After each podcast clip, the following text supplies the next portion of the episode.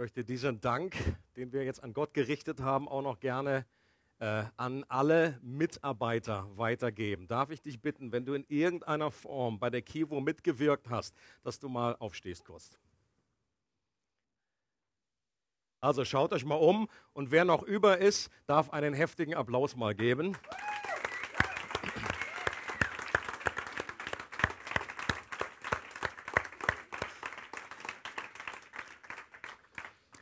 Vielen, vielen Dank dafür, dass du ganz praktische Liebe geübt hast. Warum weiß ich, dass das Liebe war? Weil es, obwohl es einige sehr viel gekostet hat, also alle, die mitgearbeitet haben, die haben ihre Zeit investiert, die haben ihre Kraft investiert, manche haben sich Urlaub genommen für diese Zeit, aber obwohl es etwas gekostet hat, ein Opfer ist, stand dieses Opfer nicht im Vordergrund, sondern was steht im Vordergrund? Alle, die bei der letzten Predigt dabei waren, die Freude steht im Mittelpunkt und im Vordergrund. Als Quelle und als Motivation. Warum? Weil die Freude in den Kindern auch unsere Freude maximiert hat und vergrößert hat.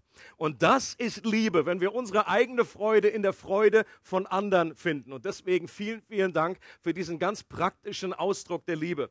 Und für mich war die Kivo auch äh, genial wieder dieses Jahr. Ähm, ich werde immer sehr emotional auch berührt bei, diesem, bei dem Theater. Ich bin dann immer voll am Heulen und muss dann immer so, ah, da wieder Erkältung, da wieder Allergie in den Augen, bad, bad, bad. Aber das sind, weil es so eine starke Geschichte ist, die dahinter steht. Und sehr gut, wie das umgesetzt wurde, wie das gemacht wurde mit dem, äh, ich, ich wünsche mir, dass Lazarus so rausgekommen ist und ich hoffe, dass er in dieser Art und Weise I will survive aus den äh, Lautsprechern damals getönt hat. Was da in der Villa wunderbar passiert ist, das war nicht nur eine nette Geschichte für die Kivo sondern das ist damals wirklich passiert. Das haben die drei Geschwister Maria, Martha und Lazarus und viele andere selbst erlebt. Und Johannes, einer der Jünger von Jesus, der hat das als Augenzeuge nur einige Jahre später aufgeschrieben. Der hat das mit eigenen Augen gesehen. Und wir können das im Johannesevangelium in Kapitel 11 und 12 kann das jeder nachlesen, wie das geschehen ist. Und aus der biblischen Erzählung habe ich drei kurze Sätze ausgewählt, über die ich noch einige Gedanken weitergeben möchte. Der erste äh, Satz ist, Jesus liebt. Der zweite, Jesus weint. Und der dritte, Jesus ruft. Das sind diese drei simplen Sätze. In Johannes 11, Vers 5 steht, Jesus liebte Martha und ihre Schwester Maria und Lazarus. Wir befinden uns ja in der Gemeinde gerade in einer Predigtserie und der ist um Liebe geht. Gott ist Liebe, sagt die Bibel. Und Jesus ist Gott in menschlicher Gestalt. Und hier in diesem Vers steht, er liebt Menschen. Nicht nur allgemein, manchmal denkt man so, Jesus, Gott liebt allgemein Menschen, den ganzen Erdball und so weiter. Aber hier steht, dass diese Liebe persönlich ist, dass sie für dich ist, dass sie für mich ist, dass sie für dich ist. Du kannst deinen eigenen Namen da oben einsetzen. Jesus liebte Martha, steht da. Er liebte Maria und er liebte Lazarus. Jesus hatte eine besondere enge Beziehung und Freundschaft mit dieser einen Familie. Und dass Jesus sie liebte, wird in dem einen Kapitel drei bis viermal erwähnt. Und die große Frage ist, warum? Warum unterstreicht das Johannes ihr so? Jesus liebte sie. Er liebte sie. Und nochmal, der, den du liebst, ist gestorben. Der Grund, glaube ich, ist, weil dann nämlich etwas passiert, was sich zuerst nicht nach Liebe anfühlt. Als Lazarus schwer krank wurde, schickten die Schwestern jemanden zu Jesus, um ihm Bescheid zu geben, natürlich mit der Hoffnung, dass Jesus Lazarus heilt, wie er das schon so oft getan hatte. Das haben die ständig beobachtet, äh, wie Jesus Menschen geheilt hat. Und so kommen sie zu ihm und sagen, du, der, den du liebst, ist krank. Und Jesus sagt daraufhin, dass diese Krankheit nicht im Tod enden wird. Doch zuerst ist genau das Gegenteil passiert, nämlich was? Er ist gestorben. Wie konnte sich Jesus so irren? Jetzt versetzt euch mal in die Lage. Die kannten damals noch nicht die Story. Die wussten noch nicht, dass irgendwann äh, äh, Musik, Here, I'm alive, I'm alive. Das war nicht wirklich so vorhersehbar. Jesus sagt, diese Krankheit ist nicht zum Tode. Pff, kurze Zeit später stirbt Lazarus. Kannst du dir vorstellen, was das macht mit dir? Wie, was, das, was das bedeutet, wie, wie du zweifelst vielleicht an Jesus. Auch die Jünger mussten gedacht haben, dass Jesus eine merkwürdige Art hat, seine Liebe zu zeigen. Als er nämlich hört, dass Lazarus todkrank ist, was würde man erwarten? Du, der, den du liebst, der ist krank. Und Jesus, äh, ich komme. Ding, ding, ding, ding, ding. Dass er einfach sofort irgendwie sich ins nächste Taxi setzt, in den nächsten Flugzeug oder in VW Uno. Und sofort dahin. Nein, was es heißt dort, er blieb erst noch zwei Tage an diesem Ort. Man kann diesen Einsatz in der Bibel sogar so übersetzen, Jesus liebte Martha, ihre Schwester Maria und Lazarus und deshalb blieb er noch zwei Tage an dem Ort, wo er war. Also weil Jesus sie liebte, blieb er noch. Und man fragt sich, hä? Was ist denn das für eine Art von Liebe? Und Jesus hätte noch nicht mal kommen müssen. In einer anderen äh, Heilungsgeschichte spricht Jesus einfach nur ein Wort. Fernheilung. Er sagt, geh nach Hause. Dein, dein Diener, der ist wieder gesund. Und er so, äh? Ja, geh nach Hause. Und dann hat er das äh, gemerkt. In derselben Stunde, wo Jesus das gesagt hat, wurde der geheilt. Und dann sagt Jesus noch zu den Jüngern, Lazarus ist gestorben. Ist auch so witzig, wo er erst sagt, äh, Lazarus schläft und die Jünger so, ah, ja, dann ist ja gut. Wenn er schlafen kann, dann wird er sich erholen. Ah, ist das gut, dass er schlafen kann. Und Jesus sagt, nee, nee, nee, nee, nee. Lazarus ist tot. Und was sagt er dann? Und ich bin froh darüber. Hä? Was ist denn das? Jesus, alles klar bei dir? Zu lange in der Sonne gewesen. Er sagt, ich bin froh darüber, dass ich nicht bei ihm war, damit ihr glaubt. Die Jünger haben die Welt nicht mehr verstanden. Maria und Martha haben Jesus nicht verstanden, haben die Welt nicht verstanden, haben gar nichts mehr verstanden. Warum kommt Jesus zu spät? Warum gibt er uns falschen Trost? Wie passt das mit seiner Liebe zusammen? Das ist eine Frage, die viele von uns auch kennen. Wenn wir in unserem Leben mit Gott unterwegs sind, passieren manchmal Dinge, wo wir denken, meine Güte, das fühlt sich im Moment nicht nach Liebe an. Warum kommst du so spät? Wir beten und irgendwie geschieht genau das Gegenteil von dem, was wir eigentlich erwarten würden.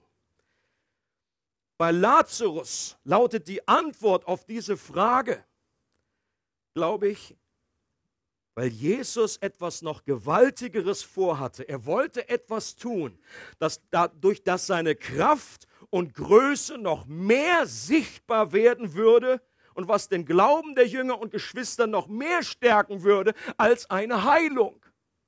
Und das war in diesem Fall eine Auferstehung. Jesus hat gesagt, diese Krankheit, die wird nicht im Tod enden. Das wird nicht das letzte Kapitel sein. Und dadurch wird sich mein Wesen, meine Herrlichkeit offenbaren. Zweiter Gedanke ist, Jesus weint in Johannes 11, Vers 35. Da steht ein klitzekleiner Satz. Das ist der kürzeste Satz in der gesamten Bibel. Hat einen extra Vers.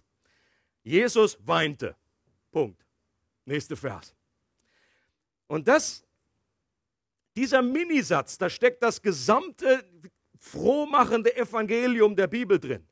Jesus weinte. Das heißt nämlich, das Evangelium, Gott wurde Mensch. Gott weiß, was es bedeutet, als Mensch zu leben, nicht nur, weil er als Gott alles weiß, sondern weil er es aus eigener Erfahrung selber weiß, weil er Mensch wurde und in allen Höhen und Tiefen als Mensch selbst durchlebt hat. Gott schaut nicht nur von der Entfernung zu, sondern er ist uns nahe. Er leidet mit uns, er fühlt mit uns, er freut sich mit uns und er weint mit uns. Ihr habt vielleicht das berühmte Bild schon äh, mal gehört, wenn man vor einem Ameisenhaufen steht. Stell dir vor, du kommst zu einem Ameisenhaufen und du möchtest jetzt mit diesen Ameisen dich unterhalten. Du möchtest kommunizieren, du möchtest ihnen vielleicht was sagen. Oder du merkst, da hinten kommt ein Trecker. Und wenn die jetzt nicht umziehen, dann sind sie bald alle Lazarus. Du möchtest sie warnen. Und wenn du jetzt zu denen sprichst und redest, stell dir mal vor, das Verhältnis von einer kleinen Ameise zu dir. Und die sehen einfach nur ein riesig großes Gebilde. Die sehen einfach nur einen Schatten, der da rum. Und dann redest du zu ihnen und sagst, liebe Ameisen. Was bei denen ankommt, ist nur Klingt so ein bisschen wie walisch. Und das Beste wäre, um mit den Ameisen sprechen zu können, ist, wenn du eine Ameise wirst. Du verwandelst dich in eine Ameise und in dem Moment kannst du sagen, Hello, ich komme von weit, weit weg. Ich habe eine Botschaft für euch. Und nichts anderes hat Gott gemacht. Gott ist viel, viel, viel, viel größer. Er kann einfach, wenn er mit uns einfach redet oder wenn sich er uns offenbart, irgendwie seine, seine, seine Herrschaft, seine Herrlichkeit ist so groß. Wenn er sich einfach nur so zeigt, dann pff, das ist wie die Sonne. Wir, wir, wir glühen einfach. Aber wenn Gott Mensch wird, dann kann er mit uns reden. Dann kann er uns die Liebe des Vaters offenbaren. Und er kann uns auch warnen und kann zeigen, dass diesen Weg sollten wir nicht gehen. Und das genau hat Jesus gemacht. So wurde er Mensch. Jesus weinte. Viele fragen sich, warum Jesus hier weint, wenn er doch weiß, dass er Lazarus kurze Zeit später auferwecken wird. Ich glaube, diese Trauer der Menschen, die Jesus liebte, war in diesem Moment ganz echt. Und sie lässt ihn nicht kalt. Und das ist auch ein Bild für unser Leben. Gott ist nicht einfach nur distanziert. Er weiß, äh, eines Tages wird alles gut. Aber wenn wir in, in, Schwierigkeiten sind, wenn wir leiden, wenn wir Not haben, dann ist Gott nicht einfach nur so, dass er in die Zukunft guckt oder, ach, komm, schwamm drüber. Dann wird alles gut, stell nicht so an. Nein, er leidet mit uns. Wenn wir uns einsam fühlen, wenn wir gemobbt werden, wenn wir ausgestoßen fühlen, äh, uns fühlen, wenn wir, wenn wir Schmerzen haben, er ist da, er leidet mit uns. Manche denken auch, dass sein Weinen ein Ausdruck seiner Wut gegen den Tod ist, weil er weiß, was der Tod äh, an Zerstörung mit sich bringt. Und der Tod ist immer noch ein Feind. Manche denken, dass Jesus geweint hat, weil Maria und Martha und auch die anderen seine Liebe so in Frage gestellt haben, weil sie ihm nicht vertraut haben. Ich denke, es ist gut möglich, dass alle drei Erklärungen gleichzeitig stimmen. Dass Jesus einfach diese Emotion mit sich rumtrug, diese dieses Barmherzigkeit, aber auch diese Trauer, diese Wut gegenüber dem all dem, was zerstört. Der dritte Gedanke ist, Jesus ruft. Johannes 11, Vers 43. Danach rief er mit lauter Stimme. Können wir das mal zusammen mit lauter Stimme rufen? Lazarus, komm heraus. Nochmal. Lazarus, komm heraus. Das ist the power of love. Das ist die Kraft der Liebe, so heißt unsere Predigtserie im Moment. In der Bibel steht, dass die Liebe stark ist wie der Tod.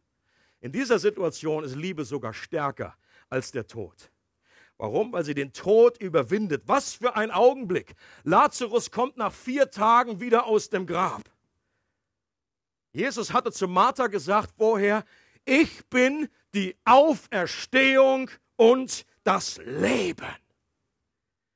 Und Jesus sagt hier nicht nur, ich mache auch in Sachen Auferstehung und Leben, das ist auch so meine Job Description. Das gehört auch so zu, mit zu meinem äh, Aufgabenbereich. Ich kann auch Auferstehung, ich kann auch leben. Nein, er sagt, ich bin die Auferstehung und ich bin das Leben.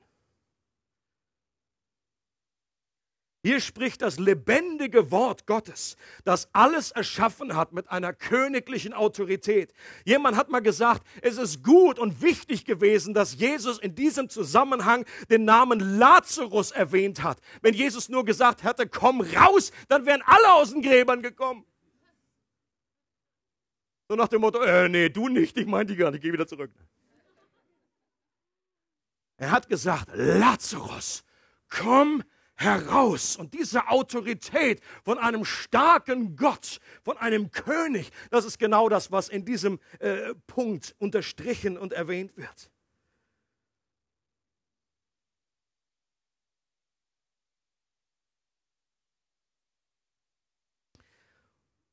Kurze Zeit später haben die Geschwister dann eine Party in der Villa wunderbar geschmissen und haben Jesus und seine Jünger eingeladen. Und derselbe Lazarus, bei dem schon die Verwesung eingesetzt hatte, der schon angefangen hatte zu riechen, der liegt jetzt ein paar Tage später mit Jesus an einem Tisch. Frisch gewaschen, riecht auch jetzt viel besser. Und er genießt diesen Moment. Dass er am Leben war, das war ein Zeugnis, das keine großen Worte brauchte.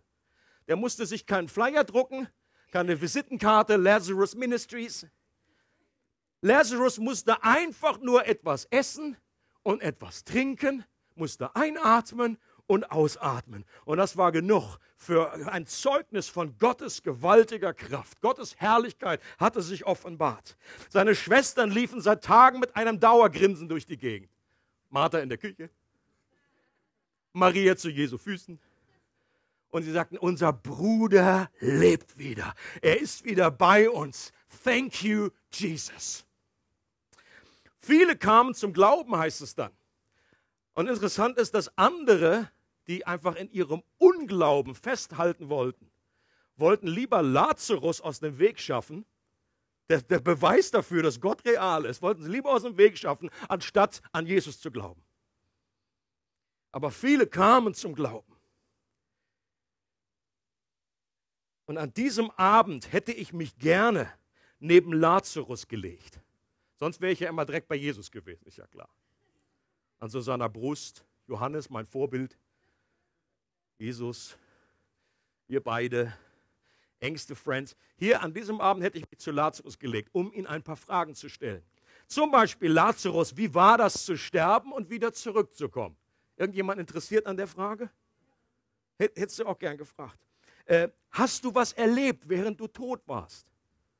Hätte ich ihn gefragt. Hast du jemanden getroffen? Hast du die Stimme von Jesus gehört, als er laut deinen Namen gerufen hat? Hätte ich ihn alles gefragt.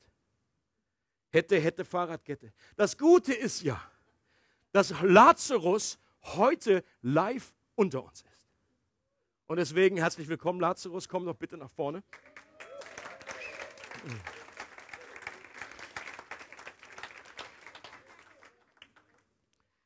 Und er selber kann halt zu diesen Fragen, die ich jetzt gestellt habe, weil sie noch nicht mal in der Bibel berichtet werden, kann er halt so vor so einer versammelten Mannschaft auch nichts sagen.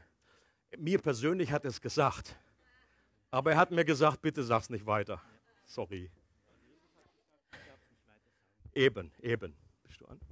Ich bin nicht an, aber mach nicht. Aber die Frage, die ich dir, Lazarus, stellen möchte, ist, ich habe mitbekommen im Theater, dass du Uno liebst und UNO gerne spielst. Und das nach diesem Wunder, nach dem, was du erlebt hast, UNO eine ganz neue Bedeutung hat für dich. Kannst du das uns erzählen? Ja gut, ich habe ja in dieser Woche sehr viel erlebt. Ich hatte fürs erste Mal im Leben zwei Schwestern. Da kann man jetzt drüber streiten, ob das positiv oder negativ ist.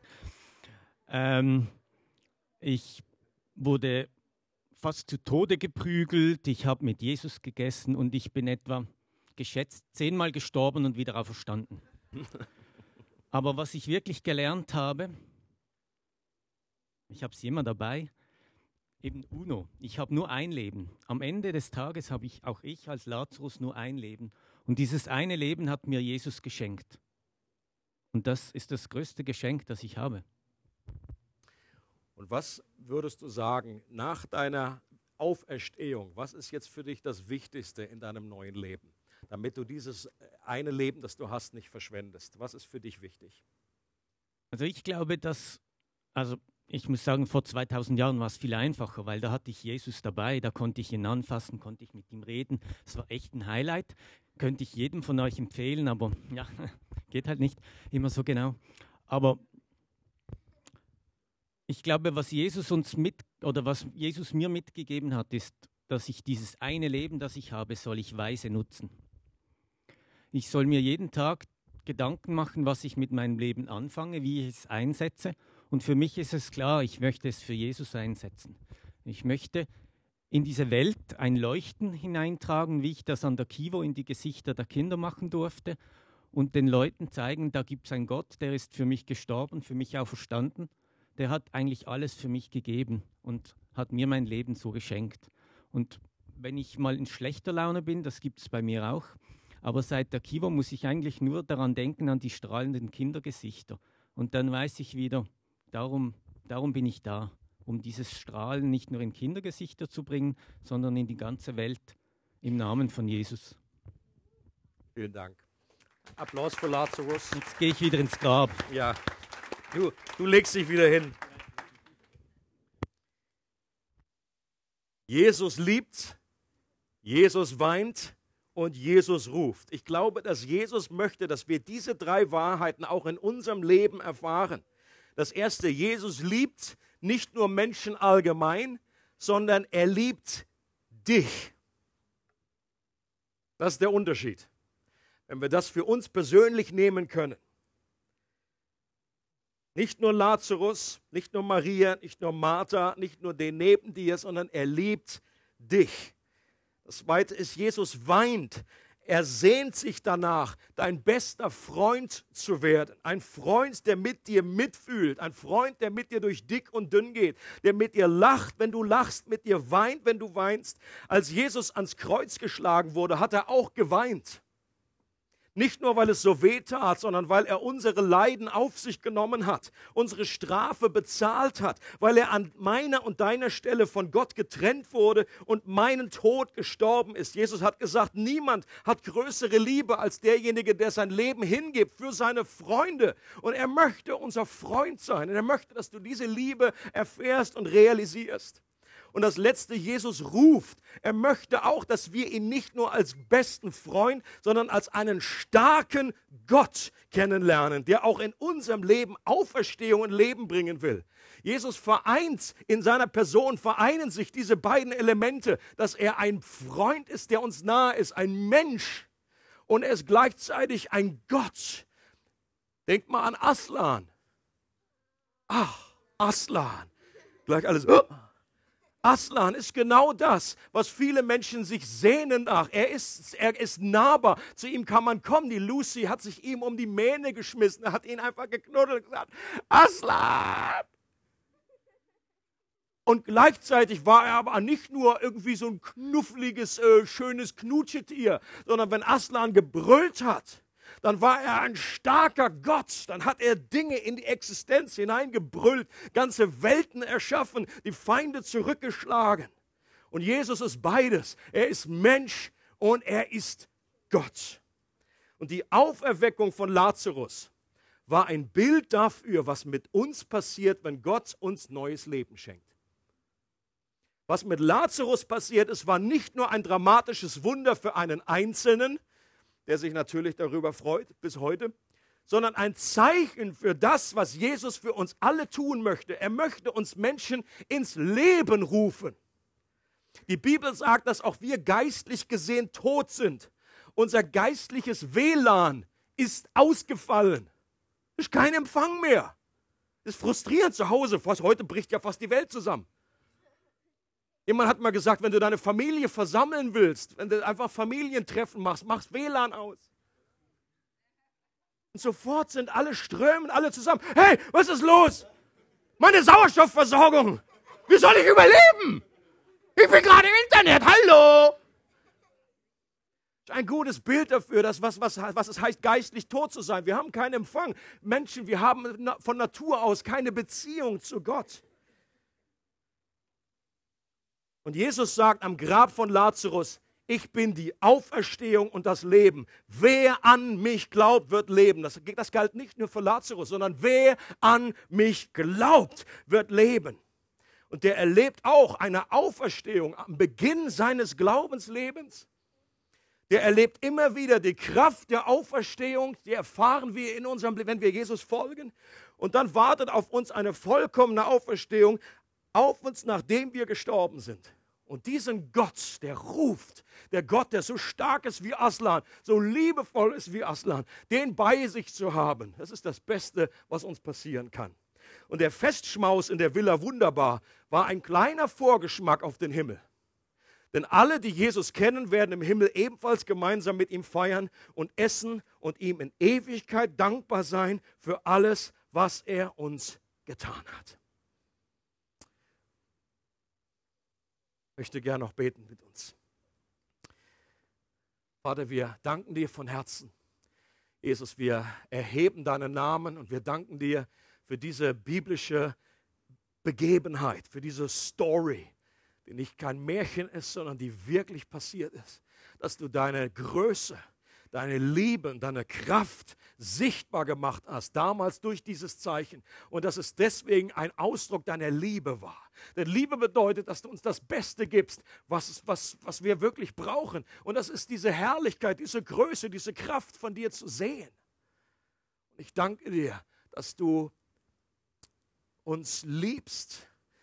Ich danke dir, dass du uns zu dir rufst, Herr.